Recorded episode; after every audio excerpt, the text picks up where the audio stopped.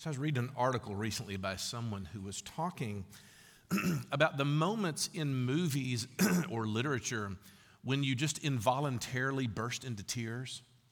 Uh, she was calling these moments uh, rally moments. And they happen whenever you get to the part in the story where everything seems lost, there's no hope on the horizon, but suddenly salvation appears and wins the day.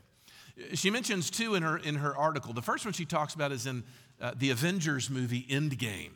Remember at the very end when you have Captain America sort of battered and beaten and he's being charged upon by the hordes of Thanos. And at that very moment that he braces himself for his inevitable end, you hear the little voice in his earpiece say, On your left. And suddenly in come his allies to come and win the day. Or another one that I love, Homeward Bound, The Incredible Journey.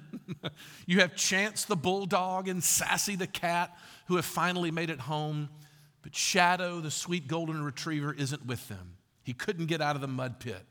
But as the young little Peter looks out, he says something like, Well, he was old and it was too far. As he turns back to the house, suddenly and then on the horizon, you see the golden head of the dog appearing, and there comes Shadow finally coming home. I love those moments, and I totally connect with the author in loving them. But I've also found it doesn't just happen in movies, it happens in books as well. My wife will attest to what happened to me years ago in my first read through of The Lord of the Rings, and you've been victims of these sermon illustrations ever since. But in the, in the final scene where the, the deadly evil orcs are, you know, sort of uh, working on the last human city in Minas Tirith, it appears that all is lost. The outer ring of the city is burning because the walls have been breached. Even the great wizard Gandalf can't fight off what he knows is coming. Until, off in the distance, there's the sound of horns. Suddenly on the horizon, the great host of the riders of Rohan come sweeping down through the enemies and cut them all down. There's a wonderful line in book five that I totally connect with where it's talking about the little bumbling hobbit, uh, Pippin and how he went through hearing those horns himself. Tolkien says, When the dark shadow at the gate withdrew, Gandalf sat motionless, but Pippin rose to his feet, as if a great weight had been lifted from him, and he stood listening to the horns. And it seemed to him that they would break his heart with joy. And never in years after could he hear a horn blown in the distance without tears coming to his eyes. I still get chill bumps just reading those kinds of lines. But I love the idea of the rally moment because that's exactly where we are in our study through the book of Genesis and Genesis 12. Because you got to wrap your mind around the context. The story of Genesis thus far has been a depressing downward spiral of the human race. The human race is getting more evil, more corrupt, more violent until such a time as God calls one family to focus in on and to bring hope to the world. But here's the problem that family is without hope too. Lots of people miss this, but what we find in Genesis 12 just prior is two things. First, as the world is crumbling around them, God chooses Abram's family to carry on the godly line. The problem is, he is the son of Terah. And Terah is from the Ur, from the city of Ur of the Chaldees. Well, we know from ancient Near Eastern sources that Ur was the center of the worship of the moon, of all things.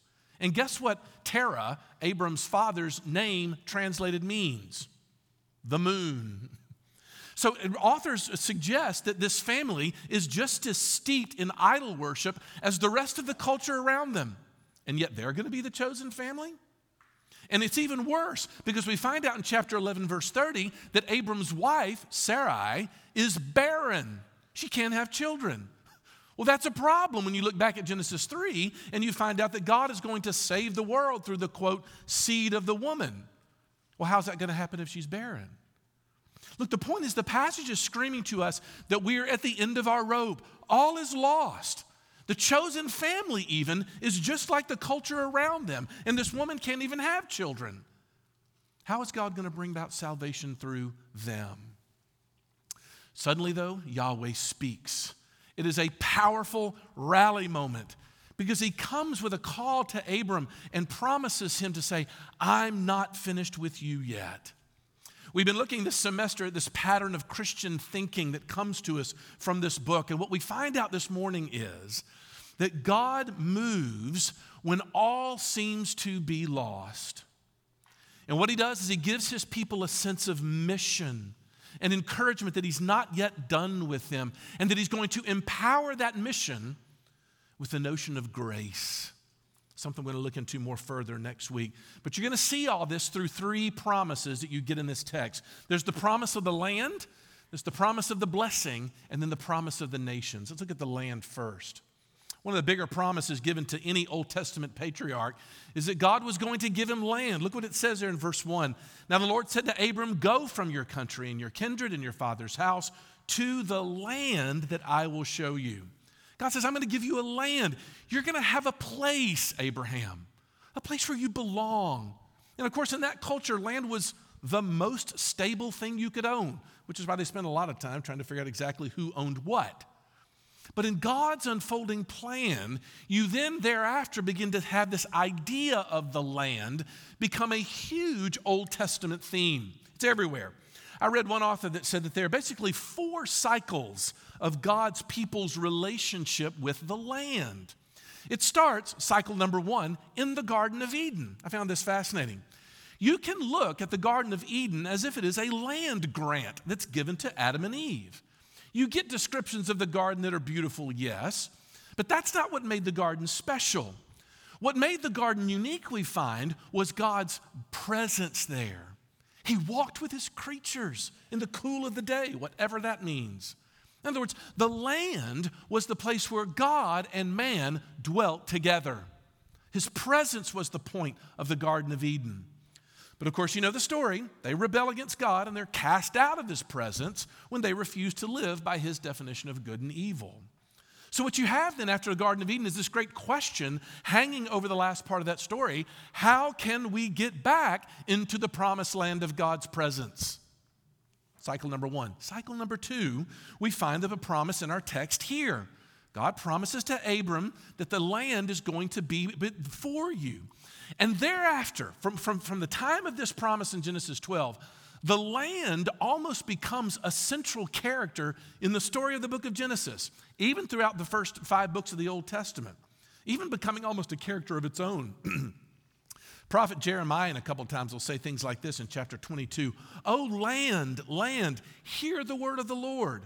Because of the curse, the land mourns. They, uh, they, they sort of uh, um, characterized the land as if it was a living thing. The point being that to Israel, having that land became an essential part of their covenant with God. It was the way they knew they were still chosen and that, God, that they were going to get in God's presence again. But of course, you know what happened in that story as well. Eventually, instead of becoming a blessing to the world around them, they rebel again. They become just like the nations around them, and they are exiled into Babylon and carried away into slavery. So, once again, the question looms, right? How can we get back into a covenant relationship with Yahweh again? That brings us to the third cycle of the land. Because what we see when Ezra and Nehemiah and a bunch of prophets leave Babylon and go back to the promised land, it's a very big deal. We're back. We're back among God's, uh, God's land again. But then we find out very quickly that it's not all that it's cracked up to be. Because just because you're not in the midst of actual slavery doesn't mean that you don't still act like a slave. And just because you're back in the land doesn't mean that you don't act like you're still in exile. That's what Ezra and Nehemiah found. But finally, the fourth cycle is the most important because Jesus comes to end the vicious cycle. Through his life and his death and his resurrection, Jesus is trying to reverse this land grant exile cycle that people have been going through and saying, I want to give you the land to, for you to inherit. How did he do that? By announcing the kingdom. I, don't think it's overstating to say, if you really want to sum up everything Jesus had to teach about, it was about the kingdom. It's on his lips on almost every page of the New Testament. Jesus is coming along and saying, I'm bringing a kingdom, I'm bringing a realm, a sphere of influence, which would constitute the place where my people will dwell. So the question becomes well, where exactly is that, Jesus? Where is that land that we belong? well, he answers it at the end of the book of Matthew, does he not? When he says, after rising from the dead, all authority on heaven and on earth has been given to me. I love this. Now, the whole world is Jesus' kingdom. And the land, if you will, is any territory that has been marked off by the King Jesus as belonging to his people. Four cycles. Now, why am I going into that? Why am I boring you so? Well, for this very reason. I do believe that there are many Christians who are mistakenly uh, uh, preoccupied that there's something still significant about that particular space of Middle Eastern terra firma that we know as the Promised Land. Believing that eventually that actual physical location is going to be significant in world affairs, especially as they believe the coming of Christ looms coming soon. They find themselves getting very anxious about events that are happening in modern day Palestine, as if there is some leftover agenda that God has in store for that land. Um, and while I don't have a ton of time to go into it, hopefully it'll help you understand that our particular theological tradition sees that sort of um, obsession with that particular land as being essentially retrogressive. Why? Because Jesus expanded upon the idea of the land and he spiritualized it when he died on the cross and rose again and announced the kingdom. What that means is, is Christians are not looking to the Middle East for guidance on how to do God's will. Because the Christian's stage, sphere of influence, is every place that you find yourself. So, the first promise that we get to Abraham for land shows us that a Christian is on mission wherever God's providence has landed us. That's where the action is, spiritually speaking, which for us here in little old Oxford, Mississippi, is here. Because Jesus is Lord over this place, it's time for us to come and submit to his lordship. That's the mission. That's the meaning of the land in that first promise. And it brings me to the second promise, and that is the promise of the blessing. Okay? The second promise is wrapped up in that one simple word blessing. Verse 2 says, And I will make of you a great nation. I will bless you and make your name great, so that you will be a blessing. Wish we had a much more time to do a deep dive on that word blessing. But I simply want to introduce it by saying this there is nothing more important for your humanity there's nothing more important for you to be a whole person than to be blessed. This is how the Bible thinks of it. Let me unpack this. And by the way, I'm not talking about what you say before a meal. I'm not talking about what you say when someone sneezes. I'm not even talking about the trite ways in which we say the word blessing when, I don't know, we got the parking space that we wanted at Walmart. Oh, it was such a blessing. I'm not talking about any of that. I'm talking about what one Hebrew scholar says when he said that when, you, when, when the Old Testament talks about giving blessings, there's an assumption that there's an abiding power that spoken words have over our humanity. He says, words are not indifferent. Words land on our souls in really powerful ways. And you know this. You've heard me talk about the, uh, the world's worst nursery rhyme. Sticks and stones may break my bones, but your words I will carry around with me for decades after you say them. Is that how it goes? Why? Because words, especially when they're given to you by people that you care about, they stick to you. Words operate in your life with a power all their own. Words have the ability to program your own sense of self appreciation or self hatred, whichever the case may be. In other words, words get inside you, they form you. And the Old Testament patriarchs knew this much better than we do, which is one of the reasons why you get all these stories about the patriarchs blessing their children. Huge, big chunks of the Old Testament of them giving a blessing to the children. The whole Jacob and Esau story might be fun to read in the face of this. Tim Keller says this, though a real blessing involves four things. Number one, an accurate spiritual discernment of who that person really is. Number two, what God has made them. Number three, what gifts He has given to them. And then number four, what you see God making of them. When someone gathers all of that up in a wise way and they have and that they use a deep spiritual discernment to tap in to a person's real value, they're not just get, that giving of a blessing is not just well wishing. When someone blesses you like that, you don't ever forget it. When a wise and loving and discerning person speaks into your life and affirms you, it changes you, it shapes you, it'll encourage you more deeply than anything else can. Everyone in this room, old person or child, needs someone to come into your life and say, There is no one like you. There's no one like you. You are unique. You are gifted. In a word, you are blessed. You are blessed. So apply that to Abram's life. God Himself, Yahweh, comes to Abram and affirms His commitment to him. Can you imagine how powerful that must have been? Because think about it, it's only a blessing when a smart person says you're smart. You ever thought about that? Like, it's, you, you only believe it when a good person says you're good, or when a gifted person says you're gifted. And so God comes to the heir of this idolatrous family, by the way, and says, I'm going to make you a great nation. I mean, who greater could have said that to Abram? And I can only imagine what a lethal dose of joy and privilege and honor that that must have been to Abram's heart. Completely recreated him.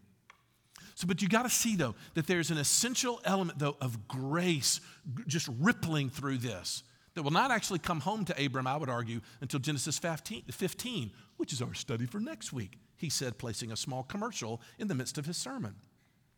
Because don't miss the grace of this. It's obscured by the English, but in Hebrew, the, the, the verb I will appears seven times in this covenant. Remember, seven's a big deal for Jewish people, that's a whole number. In other words, what the Bible is saying is, is Abram, I'm not calling you because you're great.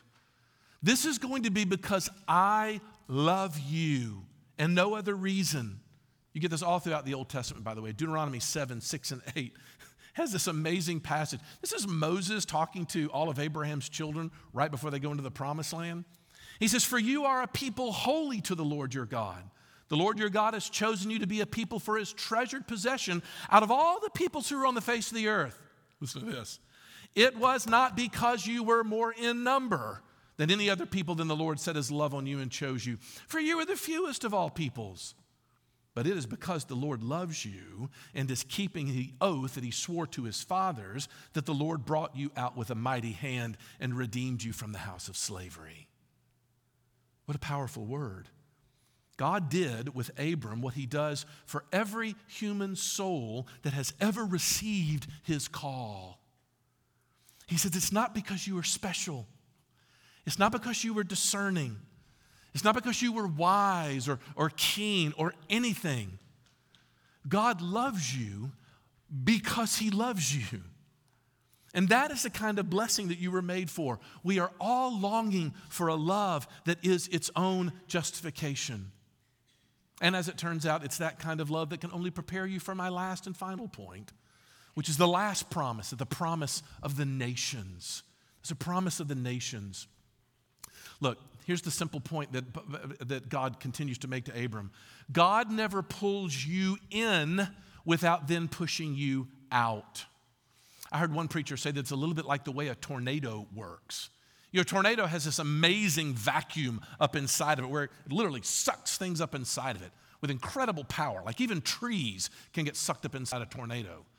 But the construction of the tornado is such that once it's inside, it then gets thrust and blast out from the middle to points unknown.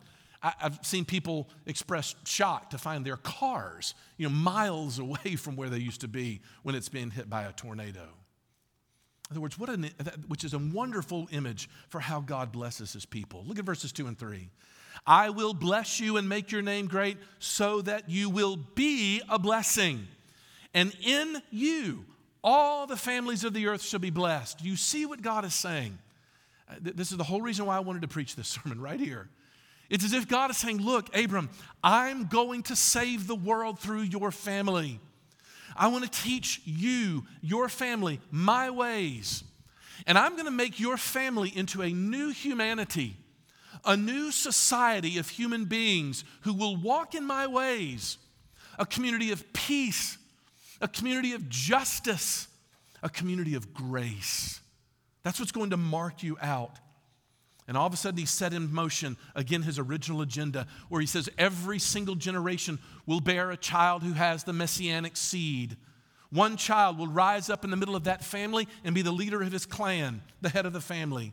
And he will teach his children God's ways. And then they will pass the faith on to the next generation, the next bearer of the messianic seed, and on and on and on until one comes who is the seed, who is the prophet, who is the king, the King of kings and the Lord of lords.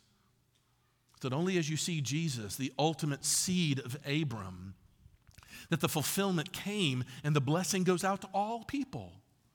Which is why you have Paul in Galatians 3 8 and 9 talking this way. He says, Look, in the scripture, foreseeing that God would justify the Gentiles by faith, preached the gospel beforehand to Abraham, saying, In you shall all the nations be blessed.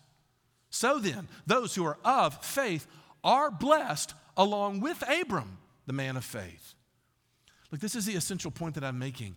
Every Christian has a mission. There is a reason why you are here. There is a reason for your life. And it doesn't matter that the fog of distraction and confusion and bent up motives and failed attempts to do so cloud that vision.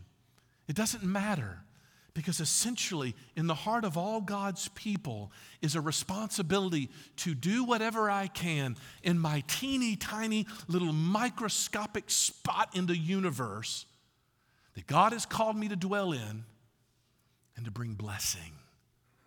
To bring blessing, to bring grace, to right wrongs, to free the oppressed, to give sight to the blind and food to the hungry.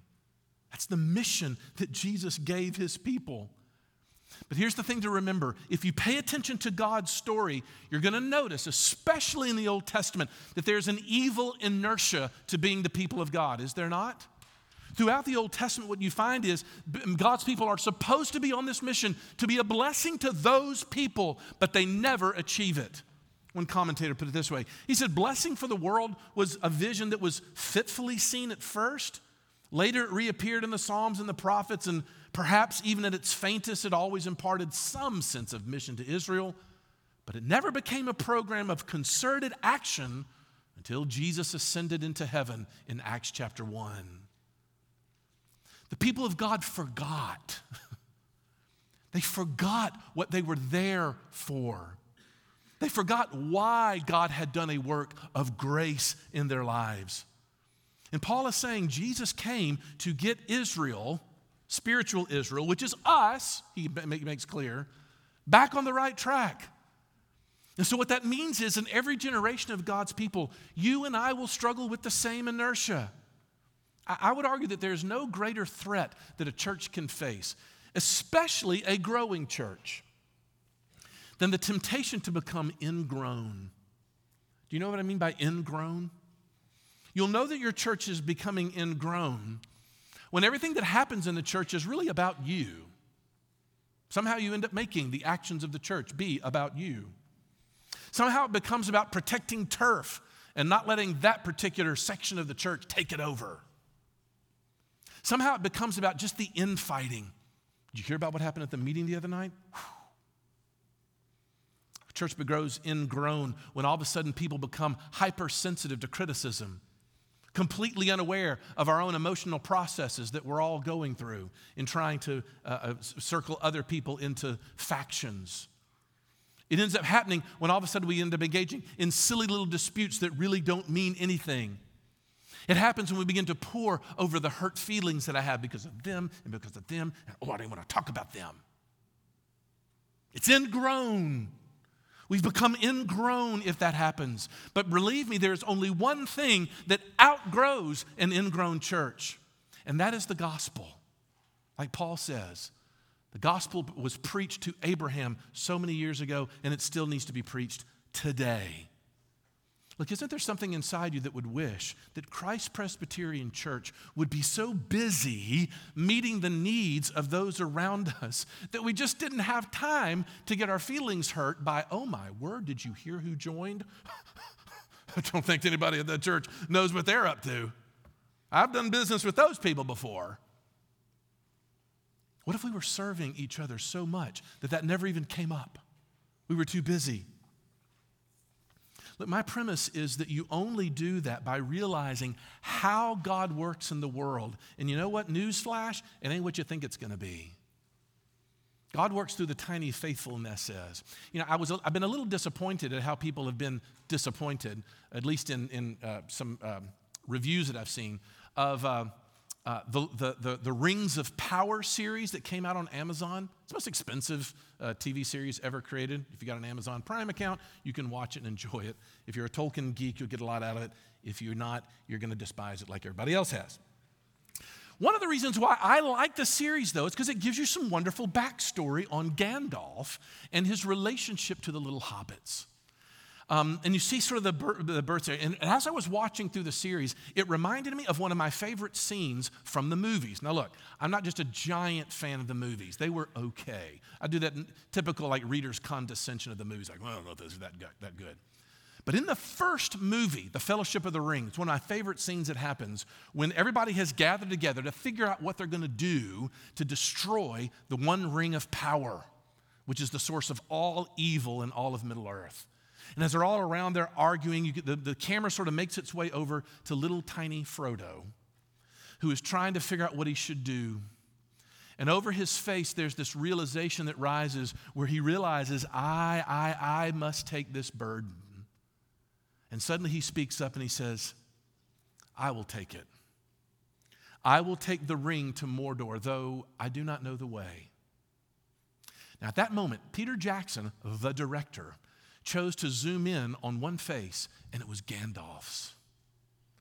And when he zooms in on Gandalf's face, I see, I saw, you know, the, the actor there did an amazing job, I think, expressing on the one hand both joy that he had taken his role, but he also winces a little bit because he realizes exactly what it's going to cost little Frodo to actually pull off that task. But he also knows that there's nobody else who's going to be successful at it either. You see the point? The point is, is it's not to exalt the little hobbit. What it's saying is, is there's a flow to history that great, boundless, intimidating evil will not be overtaken in the big swipes of movements that we think that it will. Oh, if we could just get the right man in the White House. Oh, if we could actually build a larger coalition, if we had more money. Oh, if we could actually do a great movement for God. And all the while, I think he sits back and is like, actually, I'm already at work. And it's in this tiny little corner down here called Oxford, Mississippi. And nobody saw the little faithfulness is that you did. Nobody saw it. Maybe even the person who received it didn't know it was you that was acting. But God called me in my little corner to serve. And I came in there with one intention, and my intention was to be a blessing. Can I use my words maybe sometimes to speak joy and hope into this person's life? Can I have an action that sort of gives and relieves their suffering just by a tiny amount? Because Tolkien, a Christian, understood that that's how God works. Do not be the one who despises the day of small things, the prophet says. We are a people who love and see the things of small things. And that, my dear Christian friend, is your purpose. That is why you are here, to be a blessing to the nations. And all of that blessing starts right at our front doors, right outside these doors. Who's up for it? Let's pray.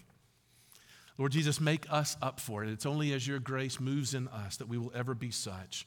So give us a blessing Give us the blessing. Lord, bless us. We don't, we, we don't want to not have because we don't ask. Would you speak into us words of purpose and words of joy, words of grace that despite where we've been, you still have us. You still are working. You're still moving. And we are not lost. Would you give us that? For we ask it all in Jesus' name. Amen.